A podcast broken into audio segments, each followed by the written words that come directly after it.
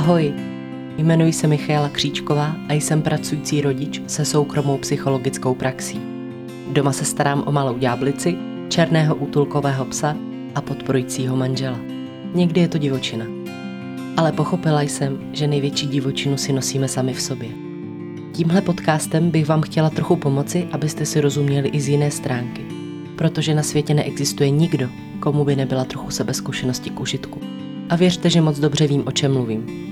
Na vlastní kůži. Tak se pohodlně usaďte a ponořte se do sebe. Vítejte u Everybody Talks.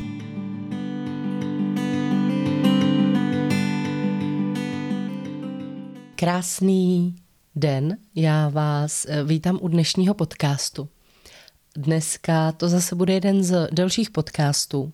Jehož část najdete i na jednak veřejně dostupných platformách, ale část taky najdete pouze na platformě Piki, která funguje, jak už jistě víte, nebo jste určitě zaslechli u mě, na bázi předplatného, kdy ve chvíli, kdy tedy mám zakoupené určité členství, tak mohu poslouchat podcasty, které tam vycházejí každý týden. Na nejrůznější témata, plus samozřejmě je možné i vnášet vlastní názor na to, co byste si chtěli poslechnout, anebo co byste zrovna ode mě chtěli zpracovat. Dneska se podíváme trošku komplexněji na problematiku závislostí a samozřejmě, jaké má závislost dopady na vztahy, rodiny a co se s ní dá dělat, jakým způsobem může vlastně probíhat léčba. A také se podíváme z trošku osobnějšího úhlu pohledu na to, jakým způsobem závislost může fungovat v rodinách, někdy nepoznaně, a jak to třeba ovlivňuje právě děti. Na Instagramu v podcastu už jsem zmiňovala tu skutečnost, že můj rodič, můj otec měl problémy s alkoholem, měl problémy se závislostí a bylo to rozhodně nějaké vyjetí z komfortní zóny. Ono se to tak říká, že jo, komfortní zóna. Ale ano, je to téma, o kterém musíte trochu popřemýšlet, nakolik je v pořádku a bezpečné pro vás samotného dát ho ven. A rozhodně to je něco, co můj život velmi významně ovlivňovalo a i proto to přemýšlení v podstatě nějakou chviličku trvalo. Já vždycky v těch podcastech a vůbec v jakémkoliv tématu, které dávám ven, přemýšlím, nakolik může být prospěšné pro někoho jiného a nakolik vlastně by nedávalo žádný význam o něm cokoliv natáčet. A ve chvíli, kdy to tedy vyhodnotím tak, že může být prospěšný tento přesah, tak poté si vyhodnocuji, jestli je třeba bezpečné pro mě. To téma, když se týká i mě, mé třeba osobní minulosti, zkušeností, tak zdali je bezpečné ho dát ven a podle toho to pak vzniká. Takže to, že to tady teď posloucháme, není jenom tak a je to výsledek nějakého procesu. Každopádně se moc těším, až to dneska s vámi nahraju. A nejprve se podíváme trošku obecně na závislosti, co do nich spadá a tak dále. Tak jo, jdeme na to. Tenhle podcast vychází ještě v únoru, ještě to o pár dní stíháme.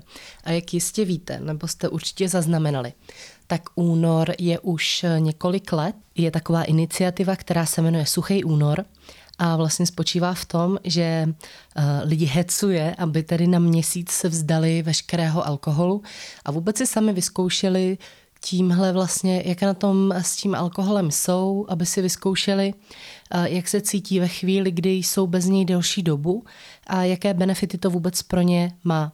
Může to být často velmi důležitou odpovědí na otázky, které vás možná ani nenapadlo nejdřív si položit. Ale takovéhle zhodnocení, jestli vlastně je to pro mě lehké, nebo jestli mě překvapí, jak těžké je někdy odříct si alkohol, jak moc to zasahuje do mých vztahů, jak moc to ovlivňuje zkrátka všechny ostatní věci v mém životě, jak se cítím, jestli zvládám například se odreagovat, zrelaxovat i ve chvíli, kdy ten alkohol nebo jinou návykovou látku nemám. Ono je to teda suchý únor od, od alkoholu, ale představa, že by to bylo i třeba od cigaret nebo tak populárních nikotinových sáčků nebo, nebo možná někdy kávy nebo cukru. Ono zkrátka těch látek, na kterých vzniká závislost, je samozřejmě mnoho a nemluvíme jenom o látkových závislostech, ale samozřejmě oni jsou i nelátkové závislosti. Ale představa, že by třeba únor byl, hm, jak by se to mohlo jmenovat, abstinenční únor, ale to chápu, že by asi, to by asi nebylo tak populární a asi by to bylo až příliš široké. Ale my teď každopádně tedy máme ten suchý únor a já, když jsem se dívala na stránky, tak se mi tam moc líbily některé informace, které oni tam uvádí, nebo líbily. To je rozhodně špatně zvolené slovo, protože nemyslím tím líbily, ale vlastně zarazily. U nich na stránkách se to jmenuje Alkofacta, která vlastně tam mají popsaná, aby trošku ukázali, jak moc vlastně velký problém třeba konkrétně alkohol v České republice je. Průměrný Čech vypije za rok čtrnáct celá čtyři litru čistého lihu. Společenské náklady nadměrného pití se odhadují na padesát šest miliard ročně a za hranou rizikového pití se u nás pohybuje přes milion lidí, zhruba každý sedmý dospělý člověk. Myslím si, že hlavně vlastně číslo zhruba každý sedmý dospělý vám může uh, možná trochu zarezonovat a říct si aha, protože samozřejmě ta hranice rizikového pití, ono je pro spoustu lidí strašně těžké u alkoholu říct, co je vlastně závislost, protože u drogových závislostí ono je to trošku jednodušší uh, i kvůli tomu, že vlastně drogová závislost je jasně vymezená jako špatná, není podporovaná státem, kdežto alkohol je něco, s čím se setkáváte na úplně každodenní bázi. Stačí jít do trafiky, stačí jít do, prostě, do večerky a tam nejenom, že je spousta alkoholu, ale tam jsou i třeba plastové panáky s vodkou, rumem a teď představa, že si koupíte teplej, nevychlazený plastový panák. Jaká klientela si tohle kupuje? Rozhodně si to nekoupí pařící skupina studentů nebo lidí, protože pařící skupina si koupí celou lahev a vypijou ji společně. Rozhodně si to nekoupí někdo, kdo se přesně chce opít na párty. Koupí si to někdo, kdo do sebe akutně potřebuje dostat nějaký alkohol, možná třeba i během nějakých povinností, kdo zkrátka rychle, efektivně, bez ohledu na chuť, do sebe potřebuje kopnout svoji dávku. Z jakéhokoliv důvodu. Protože je mu zlé, protože už má třeba nějaké abstinenční příznaky. Ale ta klientela je v tom poměrně jasná. Rozhodně to není proto uh, zábavné společenské pitíčko, když bychom to tedy chtěli zlehčit, ale je to mířeno na lidi, kteří potřebují ten alkohol. A setkáváme se s tím na úplně denní bázi. Nikomu to nepřijde zvláštní. Kdežto u drogové závislosti, tak tam samozřejmě, jak se o tom víc mluví, ukazují se ti lidé, kteří skutečně spadli do drogové závislosti. Mluví se o tom, jak vysoce návykové ty látky jsou, jakým způsobem vám to v nízkém věku může zničit život. Tak to je vlastně něco, na co je ta společnost mnohem víc vytrénovaná, na co je opatrnější a co možná tedy i více si hlídá, od těch lidí si drží odstup. Kdežto alkohol je společensky přijímaná droga. A já tady nejsem abstinent, jenom na začátek, aby jsme si řekli, protože je to fér a někdy ta otázka přichází ve chvíli, kdy se třeba o alkoholu s někým bavíme nebo o právě rizikovém pití a lidi to často posuzují i z hlediska toho, tak jestli nejste pokrytec, tak jste přeci abstinent, ale já bych se s vámi dneska ráda pobavila o přesně rizikovém pití a o té hranici, která může být strašně snadno překročena. Já, když jsem vydala příspěvek na Instagramu, tak se mi tam sešlo poměrně dost zpráv, přičemž tam lidé sdíleli i svoji vlastní osobní zkušenost s tím, kdy třeba alkohol pro ně najednou pomaličku přestal plnit funkci společenskou a začal plnit funkci relaxační, takovou, když potřebuju dát odpočinout hlavě, zkrátka, když se potřebuju vypnout. A vlastně sdíleli se mnou lidé i tu zkušenost, kdy najednou je samotné začalo děsit, že třeba se těší na skleničku vína večer nebo na dvě, že se třeba zvyšuje ta dávka a začali vlastně si zvědomovat, že ten způsob, kterým ten alkohol užívají, není v pořádku.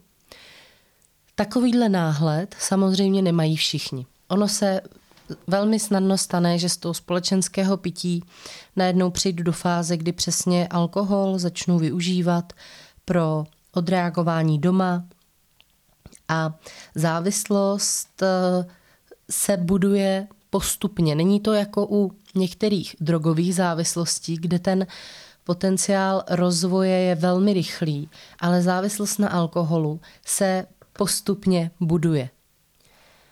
Tak závislost je chronické recidivující onemocnění mozku, které má některé klíčové projevy jako kompulzivitu při užívání drogy, jednoznačnou preferenci drogy před přirozenými zdroji odměny, podměty, které jsou spojené s užitím této návykové látky, ovládají chování.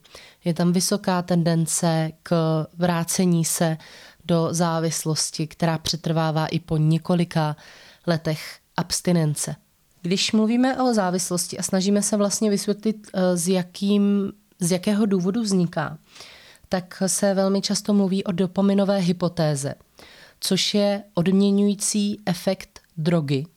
Přičemž systém odměny vlastně funguje tak, že podněty, které potřebujeme k našemu přežití, tak jsou spojovány s libým pocitem, odměnou, která tím, že je vlastně zvýšena, tak pravděpodobně zajišťuje to, aby byla ta činnost zopakována. Za zdroj odměny se považuje zvýšení dopaminu.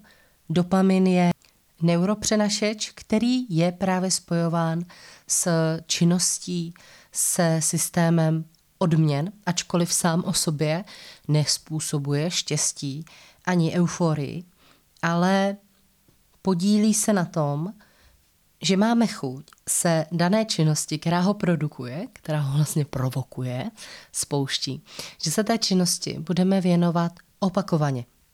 I proto je tak těžké v podstatě abstinovat, protože ve chvíli, kdy užiju látku, dochází ke zvýšení hladiny tohoto dopaminu, které následně poklesá ve chvíli, kdy abstinuji. A trvá vlastně velmi dlouho, než ten mozek se vyčistí natolik, aby ten dopamin, nebo aby ten mozek zase fungoval vlastně stejně jako u zdravých lidí, nebo podobně u zdravých lidí. A vlastně často i závislí lidé popisují, že ty běžné aktivity pro ně zkrátka už nejsou tak obohacující, jako například sex, kdy ve chvíli, kdy lidé, kteří například užívali pervitin, zažívají sex, který není spojený s drogou, což znamená, že je tedy bez uh, užití této látky, tak uh, vlastně musí pracovat i s tím, že ten zážitek pro ně vůbec není takový, může být až nudný. Zkrátka ani ta odměna dopaminová není tak silná, jako ji třeba zažívali na té droze, což samozřejmě přináší určitou prázdnotu a i proto je terapie závislosti nesmírně komplikovaná a je to vlastně celoživotní někdy záležitost, kdy abstinence se opravdu stává životním stylem, který si potřebuju hlídat a musím vnímat, že jsem zkrátka zranitelnější vůči některým situacím, které by pro zdravého člověka nemusely být vůbec nikterak ohrožujícími. Samozřejmě ve chvíli, kdy dochází ke snížení hladiny dopaminu, ve chvilce tedy, kdy začne odeznívat uh, účinek návykové látky, tak člověk začne mnohem víc vnímat stres, pocity úzkosti, sníženou motivaci a nebo i zvýšenou chuť na tuky a cukry. Při závislostech tedy dochází k umělému, nadměrnému vyplavování dopaminu. Dopaminové receptory se stávají méně citlivými. Při abstinenci tohle vlastně vytváří ten bludný kruh, díky kterému je zase o dost těžší ze závislosti se vymotat. Závislost totiž není pouze o vůli, jak si mnoho lidí myslí. Závislí lidé nejsou slabí, ale jejich mozek následně dokáže pracovat proti nim a ono věřit, že to může být jinak a ustát všechny ty nepříjemné pocity, které se k tomu pojí a abstinenční příznaky. Myslím si, že lidé, kteří začnou řešit svoji závislost a začnou léčbu, jsou vlastně velmi odvážní. A je to cesta, která je nelehká. I proto se mnoho z nich do léčby bohužel dostává opakovaně a často vlastně do léčby nastupují až ve chvíli, kdy, když to tak řeknu, není na vybranou, protože například dostanou nůž na krk od svých blízkých a ti se musí v podstatě vymezit tak silně, aby se ochránili, že často musí přijmout myšlenku, že toho daného člověka odstřihnou od sebe, od své rodiny, aby zachránili ty, kteří problém nemají. A to často bývají ty impulzy, které závislého člověka donutí, aby třeba do léčby nastoupil. Protože co je bohužel fakt, je, že dostat závislého člověka do léčby, kterou nechce absolvovat, tak to opravdu není jenom tak. A díky této dopaminové odměně vlastně všechno, co způsobuje zvýšení dopaminu, je asociováno tedy s libým pocitem, má potenciál stát se předmětem závislosti. A ve, ve srovnání s přirozenými zdroji odměny je u drogy ta odměna mnohem rychlejší, silnější, jednodušší a vlastně velmi efektivní pro ten dopamin. A organismus nemá vytvořené zpětnovazebné mechanismy k zastavení přijímání této umělé odměny, jako to například u jídla má.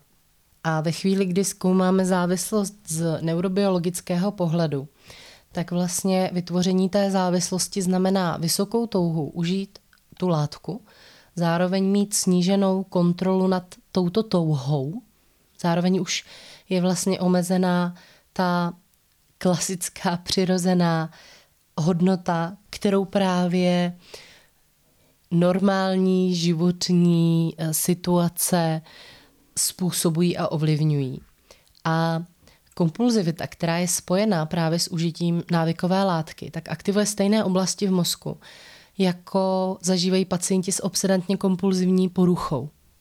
Což znamená, že to puzení k užití látky je opravdu velmi silné. A znovu to tedy vracím, není to o vůli. Závislost se nedá zvládnout pouze tak, že se vyhecujeme a řekneme si, potřebujeme silnou vůli. Změny, které se stávají v funkci mozku, jsou potom poměrně významné. Je to jednoduchá monotónní strategie.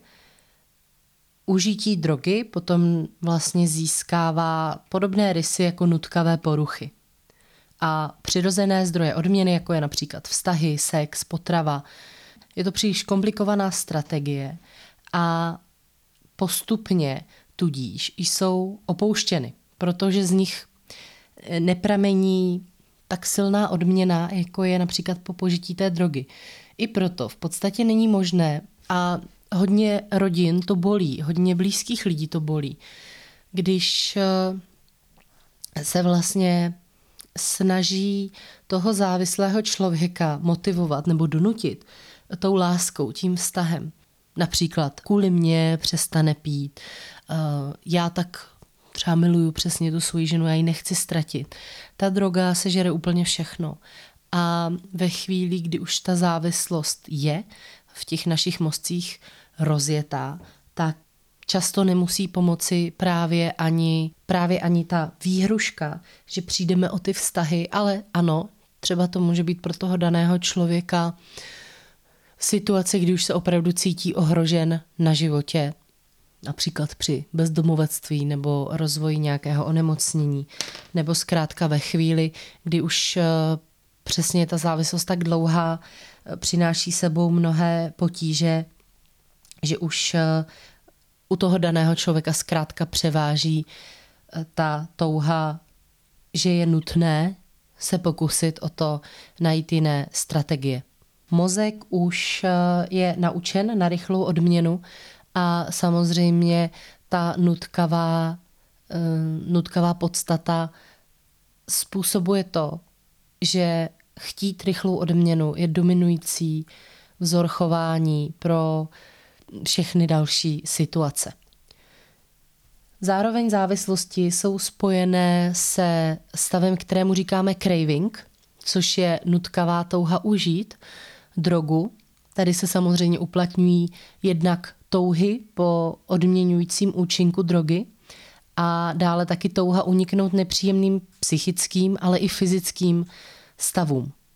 Je to zase obsesivní charakter, kdy síla toho cravingu často může narůstat a může být pro člověka velmi komplikované mu vzdorovat, zvláště zase ve chvíli, kdy si třeba neuvědomuje, co se děje, nemá pojmenovanou vlastně závislost jako takový problém, možná má pořád ještě pocit, že se to dá zvládnout samo doma, nebo že to má víceméně pod kontrolou, tak i proto vlastně rozvoj té závislosti a práce s ní, boj s ní je velmi náročný, protože i sám mozek se potřebuje v mnohem vzpamatovat a to i vlastně tedy souvisí s tím, jak moc drogy, ale i alkohol, já říkám ale i alkohol, protože je mi jasné, že pro mnoho z posluchačů nebude příjemné poslouchat, když o alkoholu mluvím jako o droze,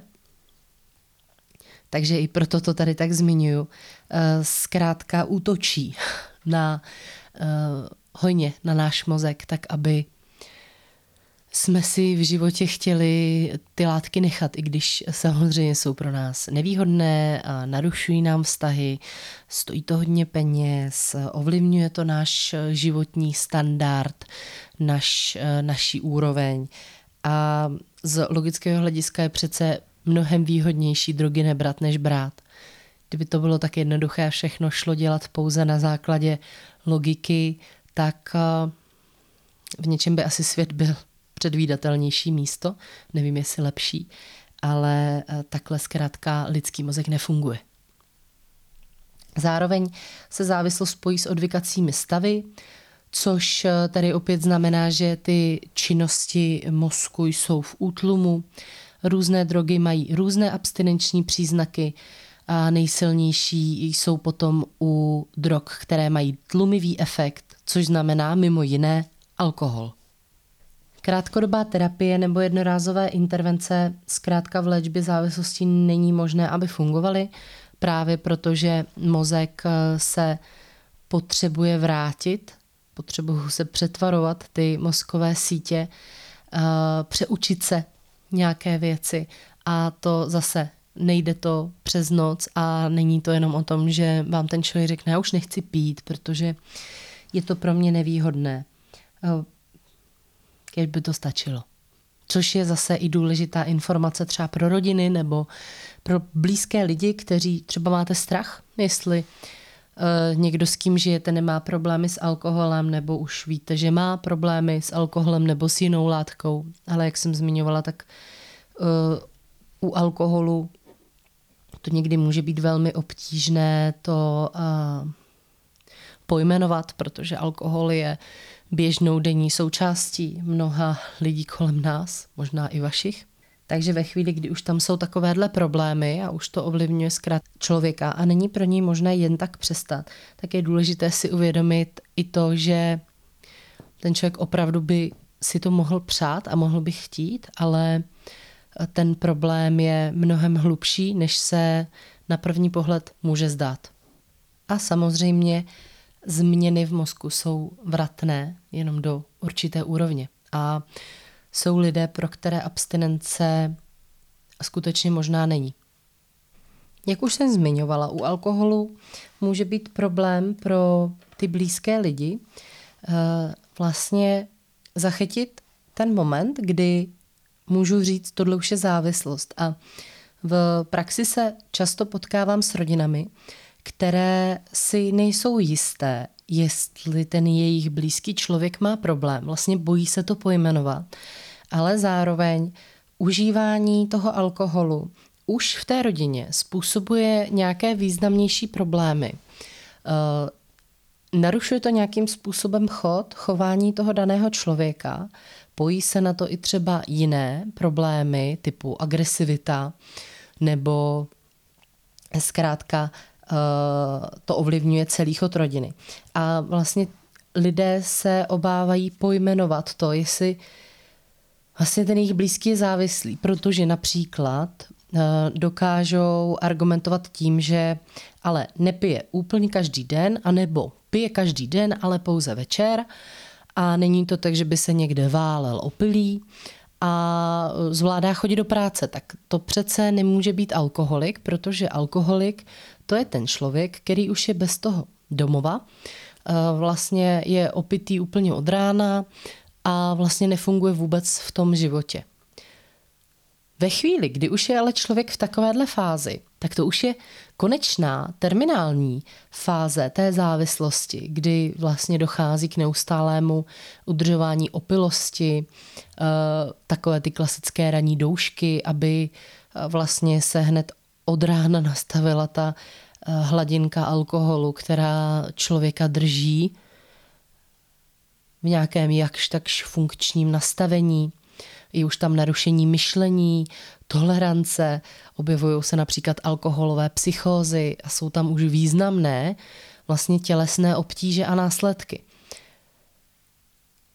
Těmhle, tomuhle poslednímu stádiu ovšem samozřejmě něco muselo předcházet. Ono, takové to počáteční stádium může být vůbec o tom, že se pomaličku zvyšuje frekvence užívání toho alkoholu. Kontrolu má člověk pořád plně zachovanou a zvyšuje se postupně tolerance. Ono se to říká, že jo, uh, jo, on má natrénováno, on toho hodně vydrží. A je to často i v té společnosti spojené uh, i s jako obdivem. Ve chvíli, kdy je třeba člověk mladší, tak se o někom ví, že prostě ten, ten vydrží. Ale vlastně dá se říct, že pití v tu chvilku by se nedalo úplně poznamenat, že Hmm, způsobuje nějaký vážný problém. A v tomhle počátečním stádiu může být hodně lidí a vlastně mají pravdu, když třeba říkají, že když se rozhodnou nepít, tak prostě nepijou a nedělá jim to úplně e, nějaké komplikace. Člověk, který je v téhle fázi, tak by během suchého února pravděpodobně nezažíval nějaké jako dramatické změny, možná by říkal, tyjo, těším se, až až si zase dám něco, trošku mě to omezuje, trošku jsem víc doma, než bych třeba chtěl. Druhé stádium je už varovné, prodromální.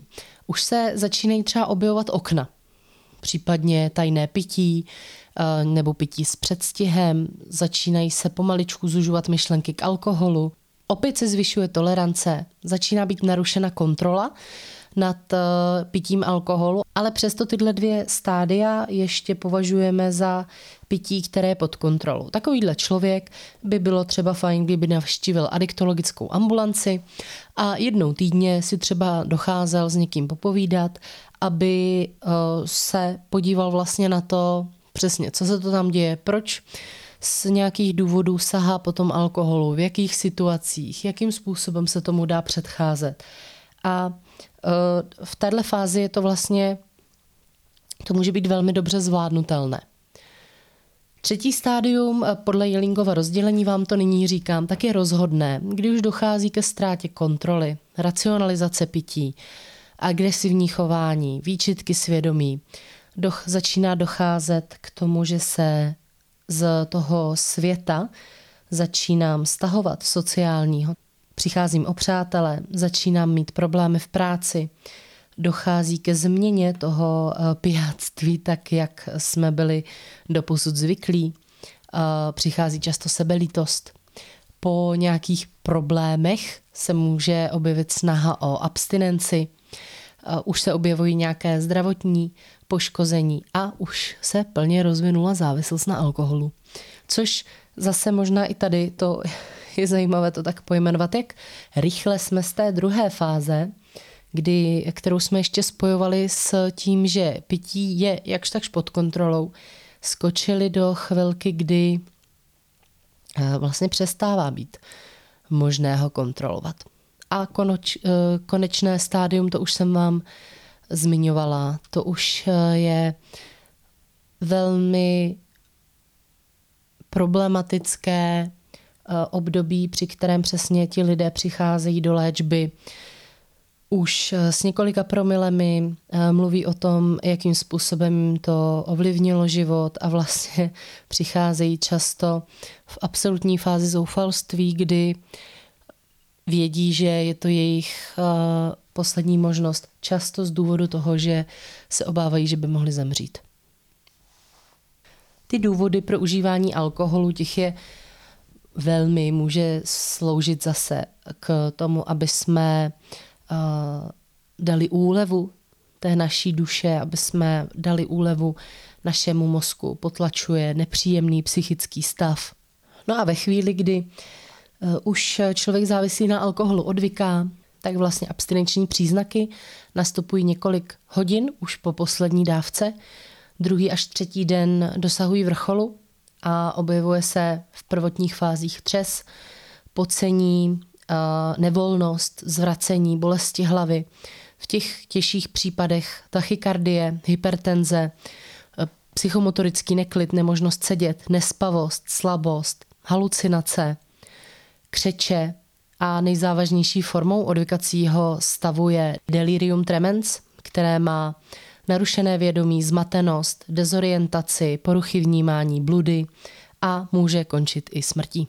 A mezi nějaké ty potíže vlastně tělesné, což znamená, co nám alkohol může způsobit za tělesné problémy, tak často se jedná o poruchy trávení, průjmy, cirhózy jater, karcinomy jater, jícnů, žaludku, tenkého střeva, análního otvoru, slinivky, cukrovka, poruchy krvetvorby, anémie, poruchy spánku, organické poškození mozku, psychotické poruchy, impotence. Může docházet k rozvoji epilepsie a zkrátka to tělo se začne opravdu rozpadat při užívání alkoholu a ve chvíli, kdy dochází k ukončení užívání alkoholu, tak ty fyzické proměny, které po nějaké době nastávaly, tak byly neuvěřitelné. Jakým způsobem se ten člověk po dvou až třech měsících začal pomaličku vracet zpátky. A jak už jsem zmiňovala, tak pro rodiny je často problém poznat, kdy ten jejich blízký závislý je a kdy není. A je asi důležité si říct, že ve chvíli, kdy uh, už třeba někdo z rodiny má problém s tím, že ten daný člověk pije a pro něj stejně není možné si třeba vyslechnout, co se to děje, nebo někdy ten alkohol odložit, tak už můžeme mluvit o tom, že v té rodině se děje něco, co vlastně ovlivňuje všechny členy a co není úplně v pořádku. A to aniž bychom vlastně všechno pojmenovávali rovnou jako alkoholismus nebo nealkoholismus. Jsou i lidé, kteří uh, vlastně pijí v nějakých cyklech. V literatuře to bývá pojmenováno jako kvartální alkoholik, což mohlo zase v praxi znamenat ledascos, například dva měsíce daný člověk nepil a pak týden přestal fungovat úplně ve všem, v rodině, v práci a vlastně týden, dva skončil vlastně non-stop napitý v nějakém alkoholovém tažení celou dobu.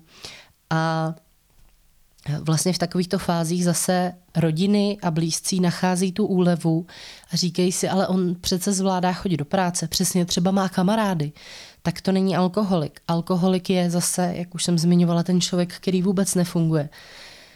A i tady je důležité říct, že zkrátka ve chvíli, kdy se vám cokoliv nezdá, a zdá se vám, že to užívání toho alkoholu je nějak jako zvláštní, nebo se přesně... My může mi vadit, že kdykoliv se třeba můj manžel napije, tak je pak agresivní a uh, už jenom to, že vlastně ten stav se pak opakuje, že on stejně opakovaně chodí pít a pak je znova agresivní a, a v té rodině se tohle vlastně točí dokola, tak by pro mě měl být nějaký uh, poměrně významný prvek, kdy zpozorním a řeknu si, aha, co se to děje? To vlastně není v pořádku, že tady mluvíme o tom, že mě něco vadí, něco mě ovlivňuje a ten můj blízký to přesto není schopen dělat jinak a například vzdát se toho alkoholu do buď jako nějaké časové míry nebo přestat pít mnohem dřív. Naopak často se na uchování, udržení závislosti právě podílí i rodinné faktory, kdy závislost není izolovaný jev. Ona funguje v celém systému vztahu člověka. A může být, ano, důsledkem nějaké nerovnováhy, může to být odraz toho, co se v tom vztahu děje, ale každopádně na jejím vzniku a udržování se podílí celý proces interakcí, které se vzájemně posilují. Tím, že ostatní členové rodiny mají tendenci pojmenovávat to pití toho jednoho člena jako něco běžného, mají tendence to omlouvat, sami vlastně posouvají tu svoji, sami posouvají tu svoji toleranci k tomu, co se děje. Například uh, už si všichni zvykli, že táta třeba vždycky na rodinném výletu si dává dvě, tři pivka k obědu, i když to znamená, že je potom nepříjemný nebo že potom má vtipy, které vlastně všechny ty členy té rodiny urážejí, nebo že zkrátka o víkendu se třeba nic nepodniká, protože prostě táta si už ráno dává pivo, protože se na to těší celý týden. Takže už ve chvíli jenom tím, že ta rodina vlastně začne tolerovat tohleto chování, které ovlivňuje celou tu rodinu, tak začne přesně docházet k normalizování toho. A právě to normalizování a strach z těch pojmenování, z toho, že by ten blízký mohl mít nějaký problém, tak napomáhá tomu, že se ta závislost posouvá dál a dál. A například ve chvíli, kdy pro člověka ten alkohol znamená přesně to, že se odreaguju, že se vypnu, tak mu to zároveň znemožňuje, aby si hledal jiné, bezpečnější formy zpracování těch nepříjemných pocitů a jak už jsem zmiňovala výše, tak zároveň dochází k tomu, že ten mozek je sám ovlivňován a že zkrátka ten alkohol se stává jako nejlepší možnou variantou pro toho člověka s největším efektem, s největší sílou. A to je potom těžké jít ven na procházku, jít si s někým popovídat, jít si zaběhat, když tohle můj mozek chce a vlastně dává mi tu odměnu na té látce. A takhle se velmi snadno rozvíjí závislost i ve chvíli, kdy všichni okolo vidí, jak ten člověk například ten alkohol užívá. My mluvíme také o faktoru spoluzávislosti, kodependence, což je vlastně souhrn motivů, postojů, komunikace, chování, kterým rodina nebo partner závislost podporují, udržují, rozvíjejí a nebo naopak sabotují, zlehčují snahu o vyléčení se, například tím, že nedokáží udržet určitá pravidla a hranice, že dochází k obviňování na místo řešení problémů, k bagatelizaci obtížích nebo potřeby léčby, tendenci věřit iluzím a opakovaným slibům. Spoluzávislý může mít taky někdy z problému závislého určité zisky. Pro rodiče to například může být něco, kdy se upnou na řešení tohodle problému namísto toho, aby třeba vlastně řešili svůj partnerský vztah, ve kterým se nemusí cítit dobře a zaměstnávají vlastně tu hlavu řešením dítěte, které má nějaký problém. V tuhle chvíli podcast ukončíme. Pokud máte zájem, můžete si jeho zbytek doposlechnout na platformě Piki, kde už v tuhle dobu je online přístupný. Pokud nemáte zájem kupovat si celé měsíční členství, tak za nižší poplatek lze odemknout i pouze daný příspěvek, který vás zajímá. A my budeme pokračovat vůbec v povídání o tom, jakým způsobem může závislost fungovat v rodině, jakým způsobem jsme to zažívali třeba my a je to zase takový hlubší vhled do toho, jakým způsobem závislost opravdu funguje a je takový problém s její léčbou a proč se vlastně týká celé té rodiny. Tak jo, mějte se hezky a ahoj.